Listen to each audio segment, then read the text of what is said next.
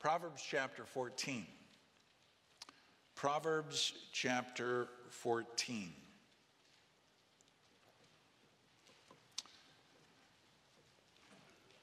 I'm going to read the first four verses, just to make a few comments on the first three of those four verses, and the bulk of our time will be on a very unique uh, verse, verse number four of Proverbs 14. As we've said, the Proverbs are almost verse by verse, individualized. There are many repetitions, and that's why we're just going to touch on the first three because there's quite a few repetitious statements there that we've already dealt with or we will deal with yet. Uh, but uh, anyway, and then we'll focus in on verse number four for the bulk of our study tonight. So the Bible says, Proverbs 14:1, every wise woman buildeth her house but the foolish plucketh it down with her hands. He that walketh in his uprightness feareth the Lord. But he that is perverse in his ways despiseth him. In the mouth of the foolish is a rod of pride, but the lips of the wise preserve them. And the focus tonight, verse 4 where no oxen are, the crib is clean, but much increase is by the strength of the ox. So obviously, there, each of these verses stands alone. Every wise woman buildeth her house. Obviously, it's not talking about a structure, I'm sure some ladies could do that, but it's talking about the relationships, that which makes it a household. Uh, notice that she's purposeful. She's building. She's not taking it for granted. She's not uh, being careless about it. She's not wasting the opportunities that she has. And may I say to all parents, but particularly the moms, you waste today, you'll wish you had it back in a few years because it goes by that quickly. Now, every stage of life has its benefits, its blessings, but also its discouragements. Early, first marriage, you know, just the two of you, it's a great, it's a wonderful uh, time of, you know, just getting to know who you are and, and uh, that relationship. But if and when God gives children, then you begin a journey then of uh, having others that demand attention and time and effort. But you know, before you turn around, those kids grow up and they move away, and you're back to being an empty nester, so to speak. And it can be a wonderful time. I had one of our men say a couple weeks ago, it's greatest time in, in our marriage, really enjoying it. But the truth is, there's always a little regret because there were opportunities you allowed to slip and efforts that you should have made and maybe a little more of an investment. So she was purposeful. She builds her house. She was patient. Building takes time. I've only pastored through a couple of building projects, but I'm a very impatient uh, pastor during a building project. I want to th- see things happen. It's best for me not to go and look. But the truth is, if you're going to be building the character of a child, it's not one event, it's not one time, it's not one talk. It is continuous effort and investment and prayer and patience, letting God work through you. And she has a plan. If she's wise, a wise woman, you follow the plan. Why do we spend all that money on an architect? So we have a plan. And so if it goes south, we have somebody to blame. Uh, but there's a plan. And you know, we were going through electrical some a little bit today and structural and all of these different things that take a lot of thought and preparation and, and uh, effort. Well, God gives us a plan. That's why the Word of God is to be so crucial in your home. Follow the plan. But the, the main thing is that she has a partner. Psalm 127, I'm not speaking of her husband, although hopefully they're working together side by side. But Psalm 127, verse 1 says, Except the Lord build the house, they labor in vain to build it. So, verse 1 Every wise woman buildeth her house, but the foolish plucketh it down with her hands. You know, and through these years and doing counseling and trying to help people, there's some people, it seems like they are just, uh, by their determination, uh, they are going to destroy that which God wants to make beautiful for selfish reasons or whatever reasons. But so I would challenge all parents be wise, be purposeful, have a plan, and be a part of God's plan. Allow Him to work. Verse number two He that walketh in his uprightness feareth the Lord, but he that is perverse in his ways despiseth him. Of course, the fear of the Lord is a repetitive, consistent theme in the book of Proverbs. It's also in Psalms pretty heavily. Psalm 19:9, the fear of the Lord is clean, enduring forever. The judgments of the Lord are true and righteous altogether. So we look at verse 2 and you see two things that reveal whether or not somebody is walking in the fear of the Lord. If somebody is walking in the fear of the Lord, they don't have to tell you. It's reflected in their conduct. It says, He that walketh in his righteousness, in other, uh, uprightness. So, in other words, uh, walking is the conducting of our life. Uh, it's the daily 24 7, how we respond, how we purpose, how we prioritize. People see that. And somebody who's walking in the fear of the Lord, it's revealed in their conduct. But also, those who do not fear the Lord, it's revealed because it says they are perverse in their ways. They despise Him. In other words, they reject the plan of God. It's not speaking of a hatred in the heart, but a disregarding. You know, uh, if somebody comes and asks your counsel and you give it and then they throw it away, well, they have the right to do that, but that shows their valuing of you and your counsel. You know, it, uh, and so when God gives us His word, as I've said to you many times, I don't like everything the Bible says, but I endeavor to obey it and believe it because it's God's word. My opinion mean nothing compared to God's word. It is infallible. It is without error, God's precious word. And so our behavior will show if we fear God or if we don't.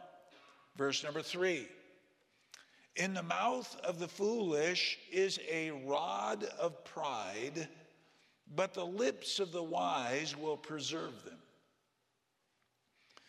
I just put it this way our speech is the dipstick of what's in our heart. Now, if you'd never checked the oil in your car, then you don't know what a dipstick is. It's not a negative term of somebody who's an idiot.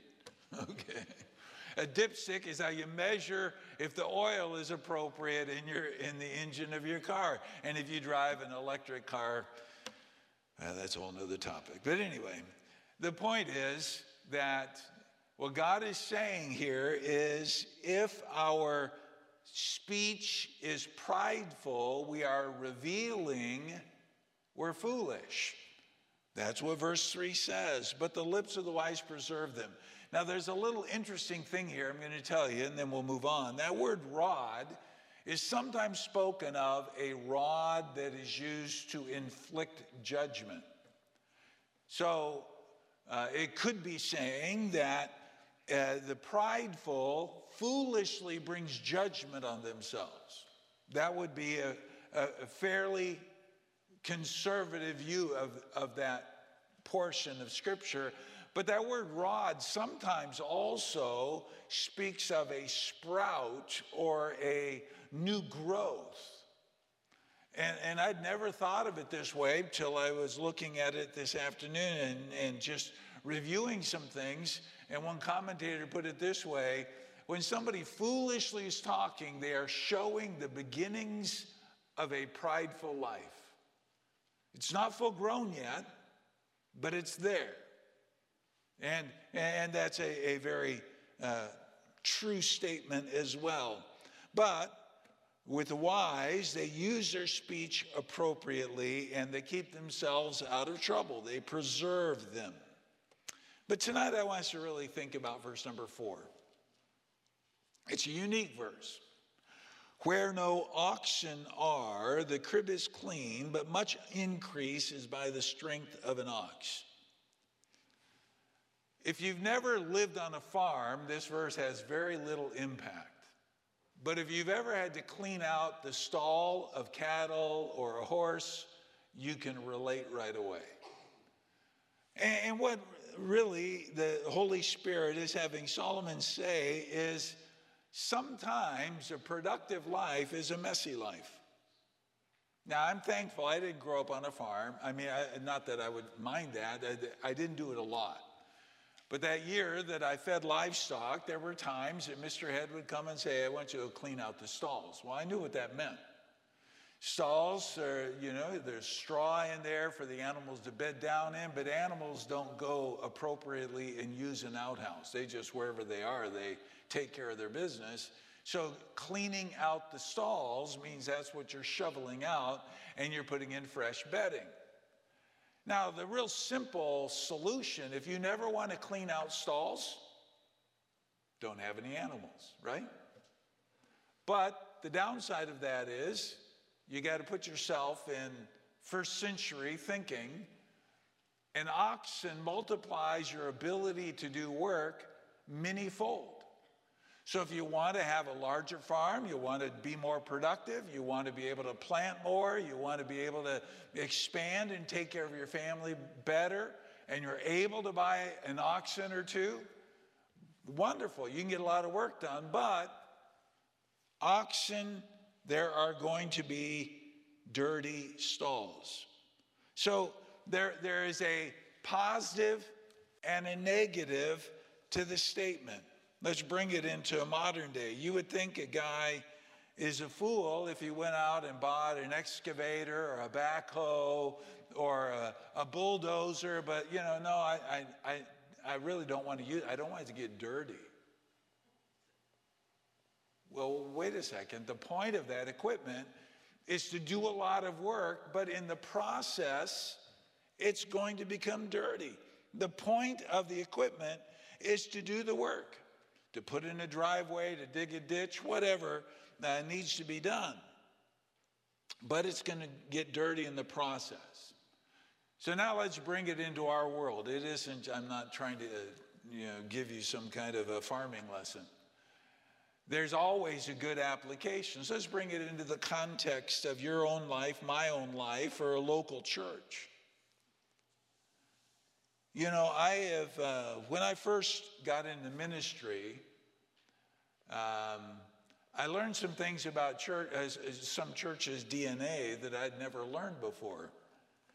And that was in that particular church, there were some people that were more concerned about the appearance of the building than what the building was for.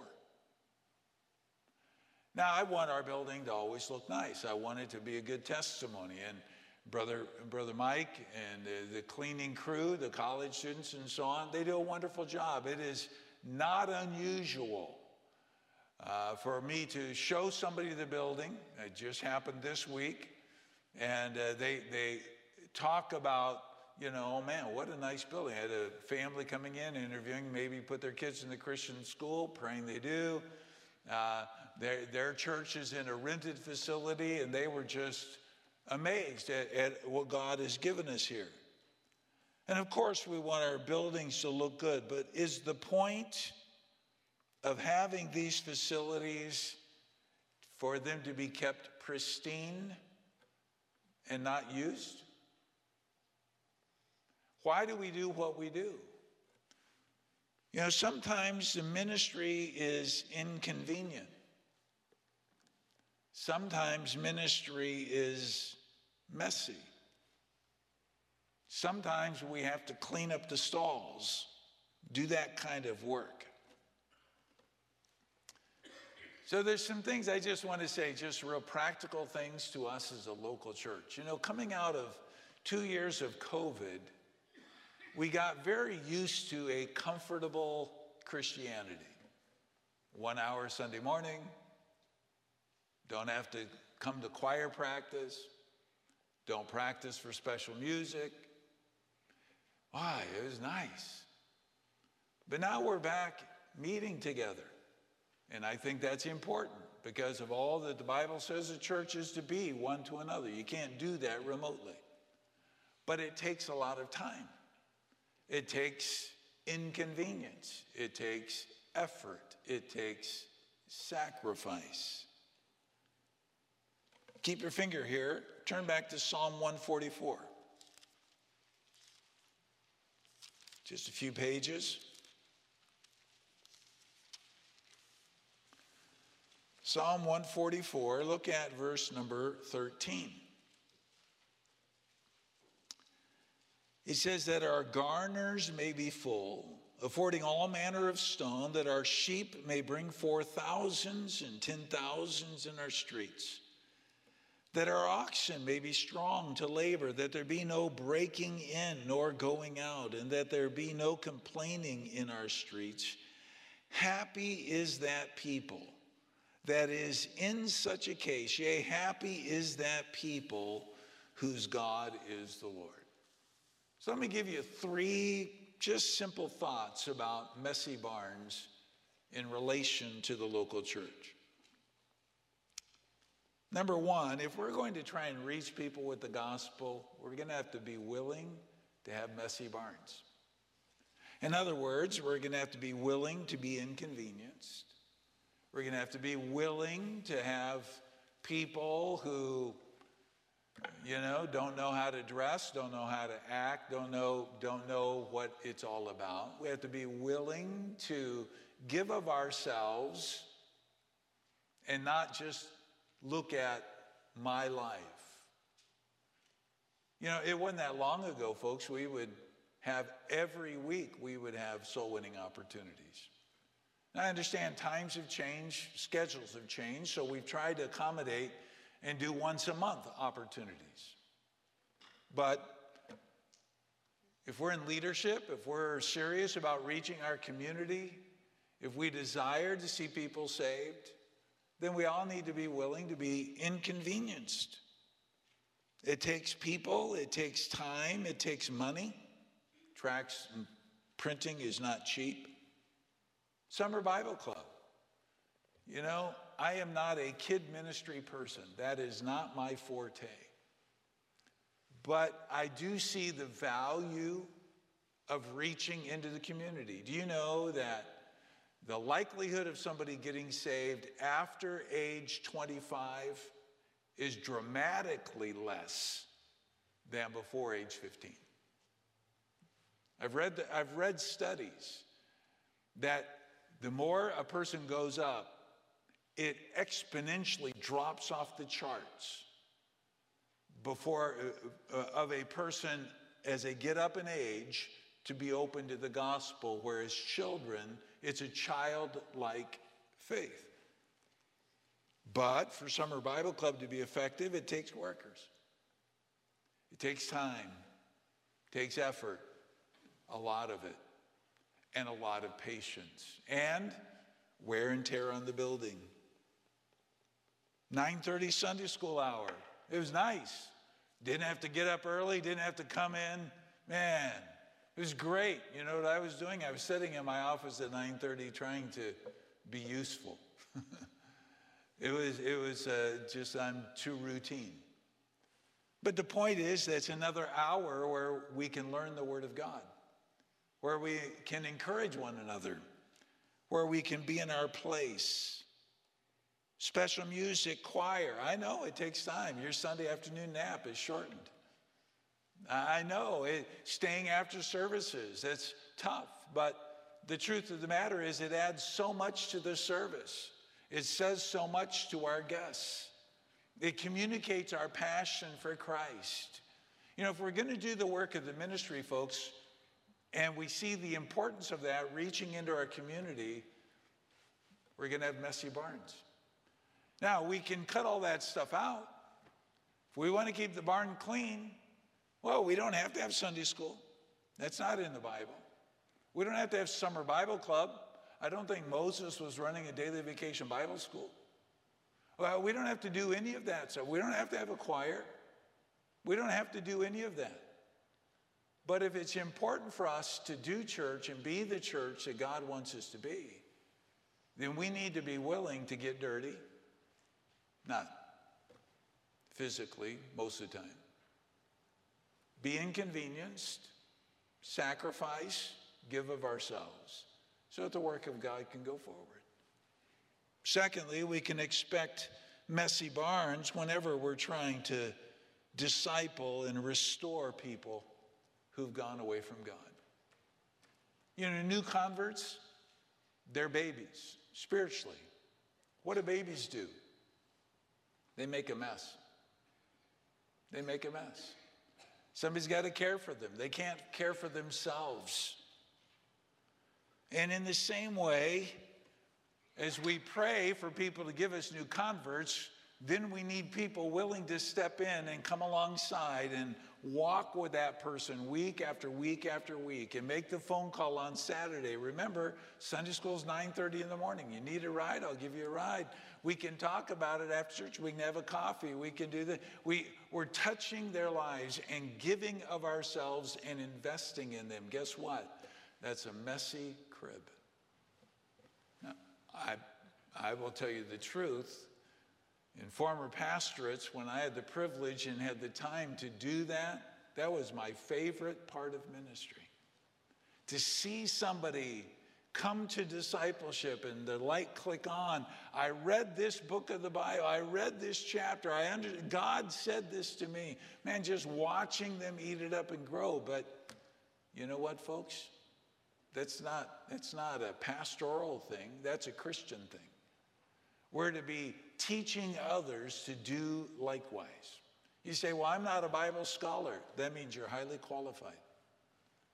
I'm not real experienced. Great. That means you'll be learning as you help somebody else learn. Do you care about people? You care about the work of God, you're qualified. And, and just to get involved. And yes, it's it's another spiritual burden because that person should be on your prayer list. They should be getting those encouraging texts. They should be hearing from you and you uh, inconveniencing yourself for them. That's what discipleship's all about. Taking them from absolute dependence to a level of independence where they can go on. Are there going to be disappointments? Yes, there will. Will all of them be faithful to the Lord forever? No, they won't. But for those who do, it was worth shoveling out the barn, a messy barn. Or restoring somebody who's gotten away from the Lord. If you notice somebody not in the service for a while, they expect to hear from me. They're delighted to hear from you.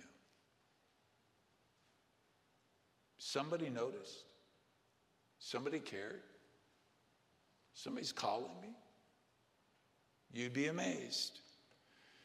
And then say they've, they've messed up in some way, big or small, doesn't matter.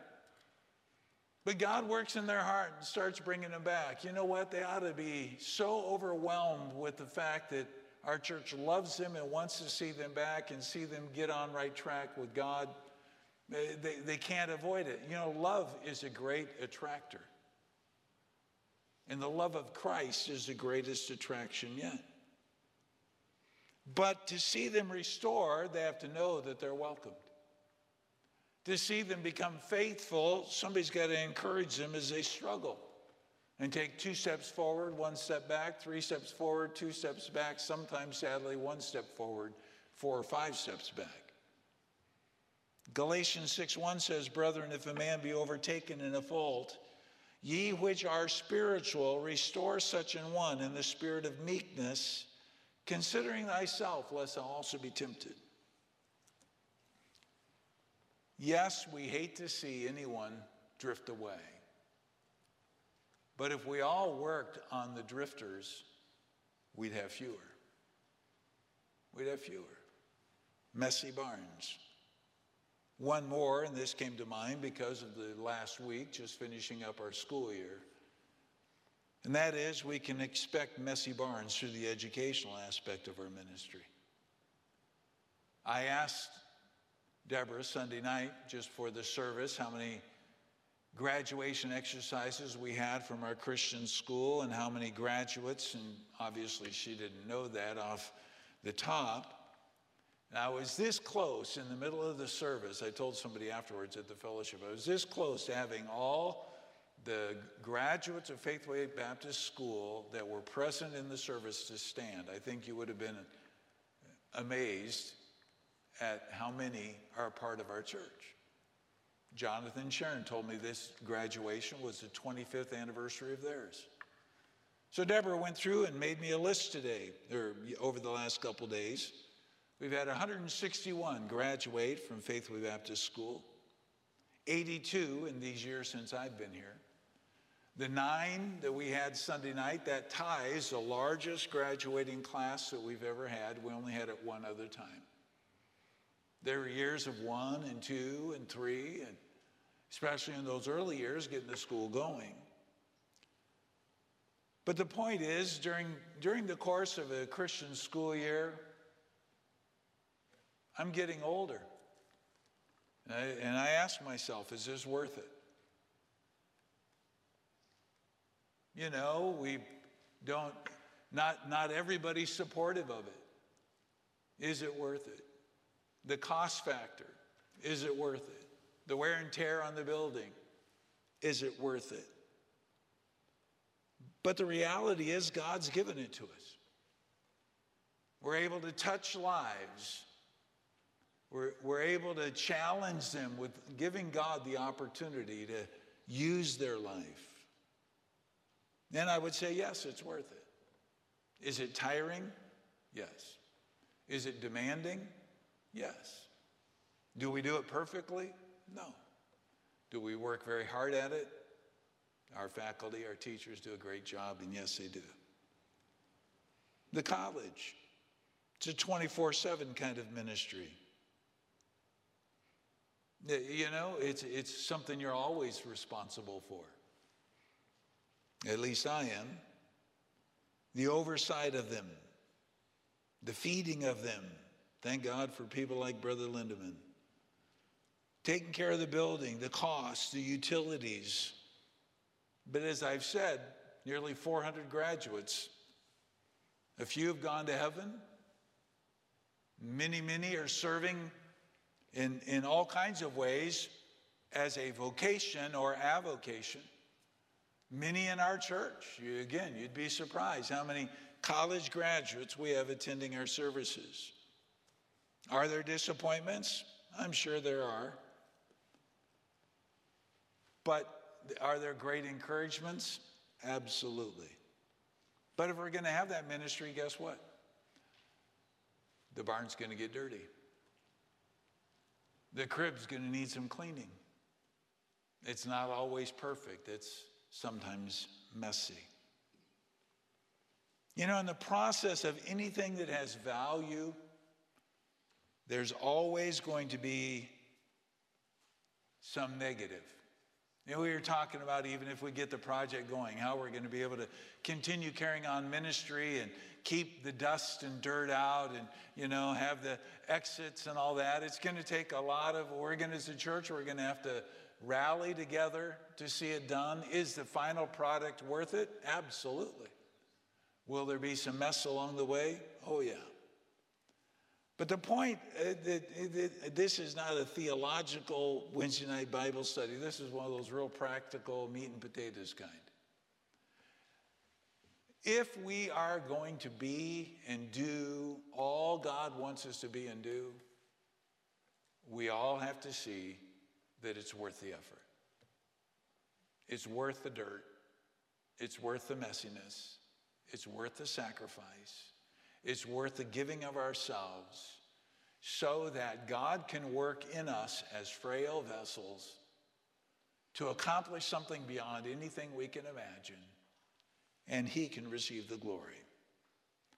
So, for every effort, there's going to be a challenge.